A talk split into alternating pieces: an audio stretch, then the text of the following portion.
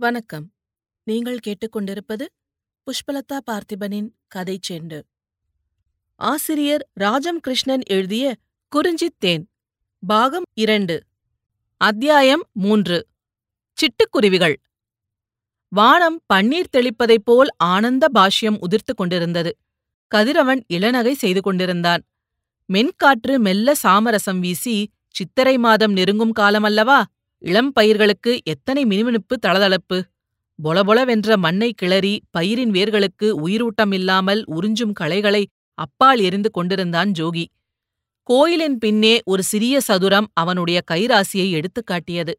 சாதாரணமாக அதுவரையில் கோயில் காத்த பையன்கள் எவரும் பயிர் செய்வதில் முனைந்ததில்லை.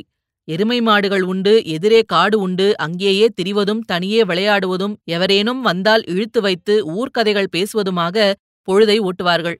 ஜோகி மனசில் நேர்மையுடனும் அளவற்ற நம்பிக்கையுடனும் கட்டுப்பாடுகளுடனும் வளர்ந்த பையன். தந்தையின் நிலையான சீலமும் ஒழுங்கும் அவனுக்கு செல்வங்களாக வந்திருந்தன. எல்லாவற்றையும் விட தந்தையிடமிருந்து அவன் பெற்றிருந்த செல்வம் அவன் உயிரோடு உடலோடு ஊறியிருந்த மண் பாசந்தான் தன்னை அறியாமலே அந்த பாசத்தால் அவன் கவரப்பட்டான். பொழுது விடிகையில் நீராடி பாலை கறந்து காலை வேலைகளை முடிப்பான். தனக்கென்று ஒரு பிடி சோறு பொங்கிவிட்டு அணையா நெருப்புக்கு வேண்டிய இறை சேகரிக்கப் போவான். இறையவர் பணிபோக மிகுதியுள்ள நேரத்தில் அவன் விளையாட்டாகத்தான் பின்புற சதுரத்தை திருப்பினான். விதைத்து அருவியிலிருந்து நீர் கொணர்ந்து ஊற்றினான். சின்னஞ்சிறு முனைகள் எழும்பி பசுமை பிடித்து செழித்து கதிர்முற்ற முதிர்பயிர் வந்தபோது அவனுடைய ஆனந்தத்தை வெளியிட முடியுமோ? கதிரோடு தெய்வத்தை வேண்டி படைத்தபோது அவன் உள்ளச் சிலிர்ப்பும் அடைந்த பேரின்பமும் நவிலப்பாளனவோ தனிமை அவனை பயமுறுத்தவில்லை. அவனுக்கு அலுப்பையோ சலிப்பையோ ஊட்டவில்லை. பெற்றவரும் மற்றவரும் தன்னை சிறையில் தள்ளிவிட்டார்களே என்று ஏங்கி மாயவில்லை. அவற்றையெல்லாம் மண்ணாகிய தாய் மாற்றி செல்வப் புதல்வனென்று கண்டு அவனிடம் தன் உயிர் சக்தியைக் காட்டி மகிழ்வூட்டி விட்டாள். அடிக்கொரு முறை ஐயனின் நெருப்பை கனிய வைக்கும் பணியும் தன் கை விரைத்த பயிரை பற்றிய சிந்தனையும் அவனுடைய எண்ணங்களை மாசு அண்டாமல் காத்து வந்த மகிமைதான் என்ன? இந்த குறுகிய உலகத்துள் நம்மை குமர வைத்து விட்டார்களே என்று கொதிக்காமல் அந்த குறுகிய உலகத்துள் விரிந்து பரந்த உலக அனுபவத்துள் இழக்கும் சக்திகளையெல்லாம் திரட்டித் தந்துவிட்டாற்போல் அவனுக்கு அந்த அனுபவங்கள் ஈந்த செல்வங்களை சொல்ல முடியுமோ? முத்தரும் சித்தரும் முயன்று முடியாத அந்த தவ வாழ்வு அவனுடைய நெறிக்கு வழிவழியான அந்த இறை நம்பிக்கைக்கு பழகி அடிமையாகி வந்திருந்தது. உண்டி சுருக்கி உடலின் சுகம் துறந்து உயரிய நோக்கிலே மனதை செலுத்தியிருந்த அவன் முகத்தில் ஒளி மிகுந்திருந்தது. கண்களில் தெளிவான கம்பீரமிருந்தது உடல் மெலிந்திருந்தாலும் உரம் குன்றாத வனப்பு இருந்தது. அவன் களைக்கொட்டை எடுத்து போடுகையில் அடிக்கடி அந்த மேலாடை நழுவி விழுந்தது. உயரத் தூக்கி உச்சியில் முடிந்திருந்த தலைமுடியும் நழுவி அவிழ்ந்தது. களைக்கொட்டை கீழே வைத்துவிட்டு அவன் ஆடைகளையும் தலையையும் நன்கு முடிந்து கொண்டான். முன்புறம் ஓடி வந்து கோயிலுக்குள் புகுந்தான். அருகிலுள்ள சுள்ளிகளை ஒடித்து போட்டுவிட்டு மறுபடி வெளியே வந்தான். நிழல் கற்கம்பத்தை தாண்டியிருந்தது. பெரியப்பா ஏன் வரவில்லை? தினமும் மோர் வேண்டி அவர் வருவார். பல்லாயில் அவன் எடுத்து வைத்த மோர் அப்படியே இருந்தது. கோயிலிலுள்ள ஆறு எருமைகளின் பாலையும் அவன் உபயோகித்துக் கொள்ளாமல் எப்போதும் அணையா விளக்காக எரிவது அந்த பாலின் நீதான். கொழுக்கு முழுக்கென்று தாயைப் போலவே குட்டையாக உள்ள ரங்கம்மையின் ஒரு வயசு குழந்தையை தூக்கிக் கொண்டு பெரிய தந்தை ஏன் அன்று வரவில்லை? அவனுக்கு வெளியுலகத் தொடர்பாக தினம் தினம் கோயிலில் வந்து அவனுடன் எவரேனும் பேசுபவர் உண்டென்றால் அது அவர்தாம். ஜோகி கட்டை பிளக்கையிலோ குச்சி ஒடிக்கையிலோ பால் பாண்டம் சுத்தம் செய்கையிலோ பூஞ்செடிக்கு நீர் ஊற்றுகையிலோ பெரியப்பா அந்த கோயிலின் சிறிய திண்ணையில் வந்து உட்கார்ந்திருப்பார். அவர் ஏதேனும் பண்டைய நாளை செய்தியை பேசுவார். இல்லையேல் ஏதோ எட்டாத உலகின் சிந்தனையில் ஆழ்ந்தவர் போல் வானை அண்ணாந்து பார்த்து கொண்டிருப்பார். அதுவும் இல்லாது போனால் அவருடைய கண்டத்திலிருந்து இனிய பாடல்கள் மெல்லிய சுரத்தில் ஜோகியின் நாடி நரம்புகளை சிலிர்க்கச் செய்யும் விதத்தில் வந்து கொண்டிருக்கும். அந்த குரலுக்குத்தானே தந்தை தம்மையே பறிகொடுத்து நின்றிருந்திருக்கிறார் என்று ஜோகி வியப்படைவான். அந்த பெரியப்பா ஏன் வரவில்லை? ஜோகி பயிரை விட்டு கோயிலின் பின்புறம் தள்ளி நின்று பெரிய தந்தை வரும் வழியையே நோக்கிக் கொண்டிருந்தான். எத்தனை நேரம் நின்றானோ? அடிவானைத் தொடும் மலையின் எல்லைக் கோடுகள் போன்ற தொடர் வளைவுகள் நீலமும் பசுமையுமாக மின்னிய காட்சியிலே விரிந்து பரந்த உலகிலே சுதந்திரமாகத் தன்னை மறந்து அவன் நிற்கையிலே தன் உள்ளத்தின் உள்ளிருந்து ஒன்று கட்டவிழ்ந்து மேலே செல்வது போன்ற பரவசம் உண்டாயிற்று ஜோகிக்கு. அத்தகைய உணர்வு அவனுக்கு புதியதன்று. அவன் இளந்தெரியா பருவத்திலிருந்தே அவ்வுணர்வை அனுபவித்திருக்கிறான். புல்மேட்டில் எருமைகளை மேய்த்துக் கொண்டு அவன் படுத்திருக்கையில் அவனை மறந்து அவனுடைய உள்ளத்தினின்று ஒன்று வானை நோக்கி சென்று விட்டார் போன்று தோன்றும். கண்ணை மூடிக்கொண்டு அந்த இன்ப லயத்தில் மூழ்கிக் கிடப்பான்.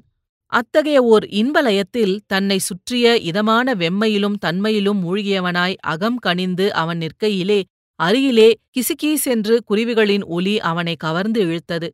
அவனுக்கு அருகில் சில சிட்டுக்குருவிகள் சிறு அலகால் ஒன்றையொன்று கொத்திக் கொண்டும் கூவிக்கொண்டும் சண்டையிட்டுக் கொண்டிருந்தன. இரு குருவிகளுக்கும் கழுத்துக்குக் கீழ் மார்பில் கருப்பு தடங்கள் இருந்தன. புது சிறகுகளும் நல்ல பஞ்சின் தன்மையொத்த மிருதுவான மேனியும் கூடிய ஆண் குருவிகள்.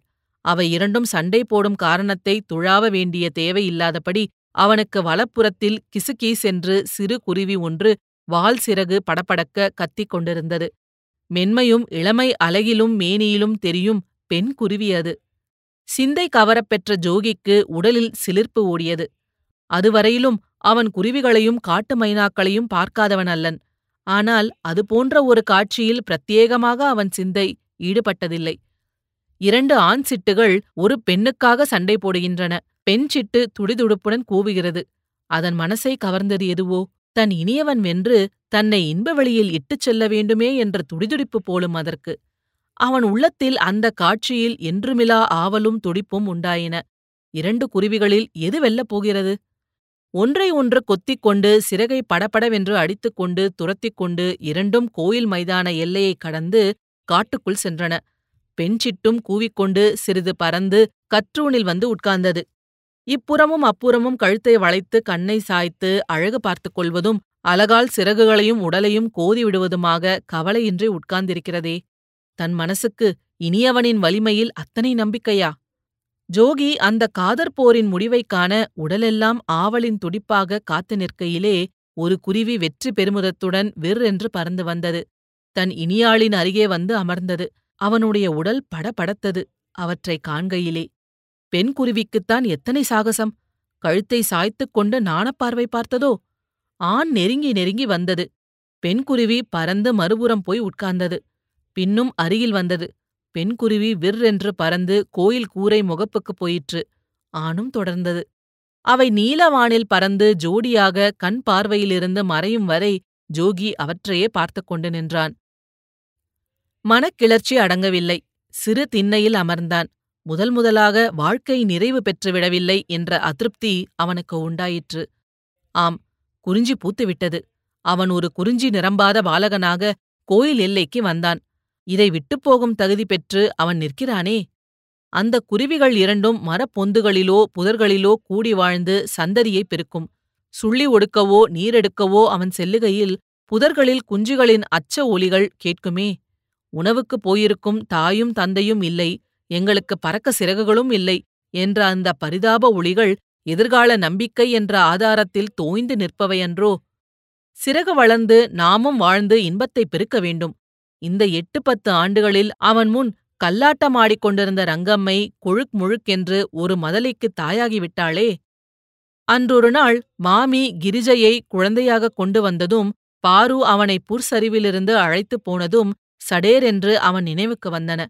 குழந்தை கிரிஜையை மடியில் விட்டுக்கொண்டு அவன் எடுக்க வேண்டாம் என்று மொழிந்ததும் கிருஷ்ணனின் தாயும் மற்றவரும் அவனை கேலிகள் மொழிந்ததும் அவன் நினைவில் அவிழ்ந்தன. பாப்பா பெரியவளானதும் நம் வீட்டுக்கு வருவாள். உனக்கு சோறெடுத்து வைப்பாள். விதை விதைப்பாள்.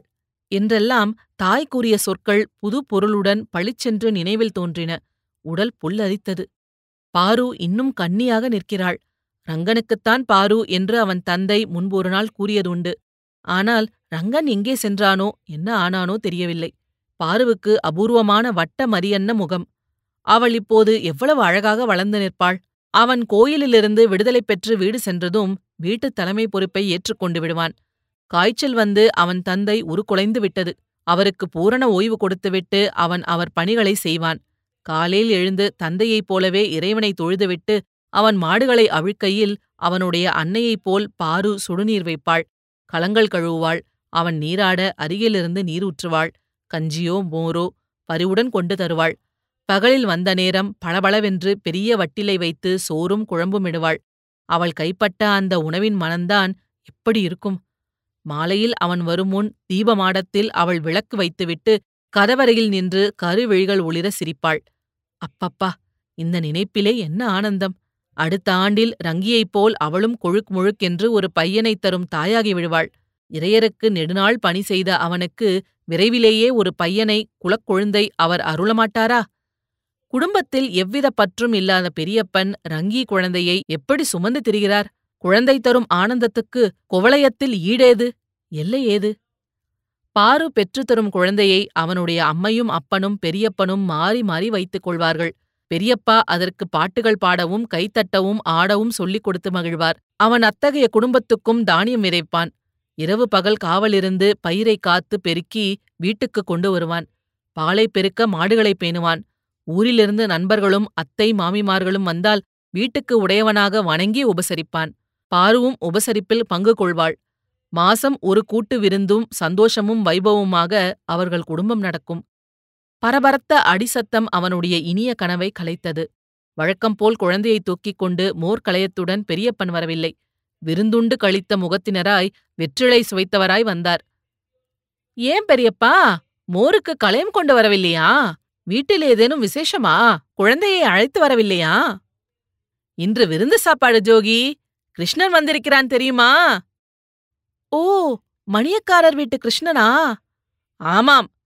பட்டணம் போய் பெரிய படிப்பெல்லாம் படித்து வந்திருக்கிறானா? எப்படி பேசுகிறான் என்கிறாய்? மிஷன் பள்ளிக்கூடத்தில் எல்லோரையும் வேதத்தில் மாற்றுகிறார்கள் என்று சொன்னார்களே. இல்லாது போனால் உன்னை கூட தம்பி பள்ளிக்கூடம் அனுப்பியிருப்பான். இன்னும் யார் யாரோ பள்ளிக்கூடம் போனார்கள். ஆனால் ஒரு பயலாவது கிருஷ்ணனைப் போல் படிக்கவில்லை. அவன் என்னவெல்லாம் பேசுகிறான் என்கிறாய்? அங்கெல்லாம் பெண் பிள்ளைகள் கூட பள்ளிக்கூடம் போய் பெரிய படிப்பு படிக்கிறார்களாம். இவன்தான் எத்தனை வருஷம் எத்தனை புத்தகங்கள் படித்துவிட்டான் இந்த மலை இத்தனை அடி ஆறு இத்தனை நீளம் என்றெல்லாம் சொல்கிறான். நாமெல்லாம் படித்துத்தான் கிராமங்களில் விளைச்சல் பெருக்க வேணுமாம் நல்ல நல்ல துணி உடுத்த வேணுமாம்.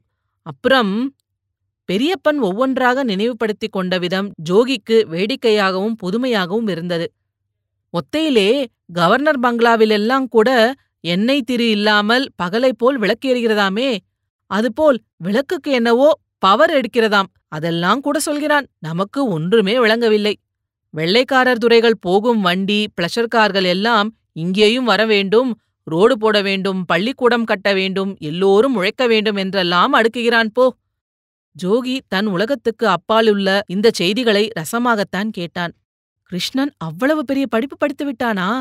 யார் கண்டார்கள்? மரகத மலையிலும் அந்த விந்தைகள் வரக்கூடும் ஒரு நாள். ஜோகி மாடில்லாமல் குதிரையில்லாமல் ஓடுவண்டியையும் ஓடு வண்டியையும் பார்த்ததில்லை எண்ணெய் திரியில்லாத விளக்கையும் பார்த்ததில்லை. பெரியப்பா அவன் வியந்து நிற்கையிலே அடுத்த செய்தியையும் நினைத்துச் சொன்னார். அப்புறம் இந்த வெள்ளைக்கார துரைமார்கள் இருக்கிறார்களே இவர்கள்தானே ரயில் வண்டியை கொண்டு வந்திருக்கிறார்கள்? காப்பி டீ எல்லாம் மலையில் வைத்திருக்கிறார்கள்? நாம் வரி கட்டுகிறோம். கலெக்டர் துரை கவர்னர் துரை பெரியவர்கள் என்றெல்லாம் நினைக்கிறோமோ? துரையும் நம்மைப் போல் மனிதன்தான். சொல்லப்போனால் இழிக்குலத்தோர் போல் ஆடும் மாடும் தின்பவன். என்றவர் குரலை தாழ்த்திக் கொண்டு உண்மையிலே நம்ப ராஜ்யத்தை பிடித்துக்கொண்டு அவன் ஆளுகிறான். நம் பூமியிலே விளைத்து பணம் எடுக்கிறான் இவர்கள் எல்லாரும் போய் நமக்கு சுயராஜ்யம் வரவேணும் என்றெல்லாம் சொல்கிறான். அவன் பேச்சு அடே அப்பா நமக்கு நினைப்பிலேயே பிடிபடவில்லை. இந்த ஹட்டிக்கே அவனால் பெருமை வரப்போகிறது. நீ பார். ஜோகி பெரியப்பனையே பார்த்து கொண்டிருந்தான். இன்று அங்கேதான் இத்தனை நேரம் இருந்தீர்களா பெரியப்பா? ஆமாம் கரியமல்லனனுக்கு பெருமை இருக்காதா? விருந்து நடத்தினார். பார் ஜோகி ஒன்று மறந்தேனே. அங்கேயெல்லாம் புளிப்பு சேராமல் சாப்பாடே கிடையாதாம். இங்கே புளி போட்டால் உடம்பு ரத்தம் கெட்டுப் போகும் என்கிறோமே. அடடே ஒன்று முக்கியமான விஷயம். அதை மறந்து போனேனே. ஜோகிக்கு சிரிப்பாய் வந்தது. நம்ம பார்வை கிருஷ்ணனுக்கு கேட்கப் போகிறார்களாம். கிருஷ்ணனுக்கு பார்வை கட்டிக்கொள்ளவே இஷ்டமாம். அவனே காலையில் சொல்லிவிட்டானாம். பாரு அழகான பெண் இல்லையா? அவனுக்கு நல்ல பெண் வேண்டாமா? ஜோகியின் கண்டத்தில் அடி நெஞ்சத்திலிருந்து ஏதோ ஒரு கவாடம் பறந்து வந்து உட்கார்ந்தாற்போல் இருந்தது. பாருவை கிருஷ்ணனுக்கு. இங்கெல்லாமோ சென்று படித்து பட்டங்கள் வாங்கி வந்திருக்கும் கிருஷ்ணனுக்கு. சிட்டுக்குருவிகளின் காட்சி சட்டென்று நினைவில் முட்டியது. ஜோகி நீரில் மூழ்கி சமாளிப்பவன் போல் குலுங்கிக் கொண்டு பெரியப்பனை நேராக பார்க்க முயன்றான். இத்துடன் இந்த அத்தியாயம் நிறைவடைகிறது. இதுபோல பல சுவாரஸ்யமான கதைகளைக் கேட்க கதை செண்டு சேனலை மறக்காம லைக் பண்ணுங்க கமெண்ட் பண்ணுங்க ஷேர் பண்ணுங்க சப்ஸ்கிரைப் பண்ணுங்க. நன்றி.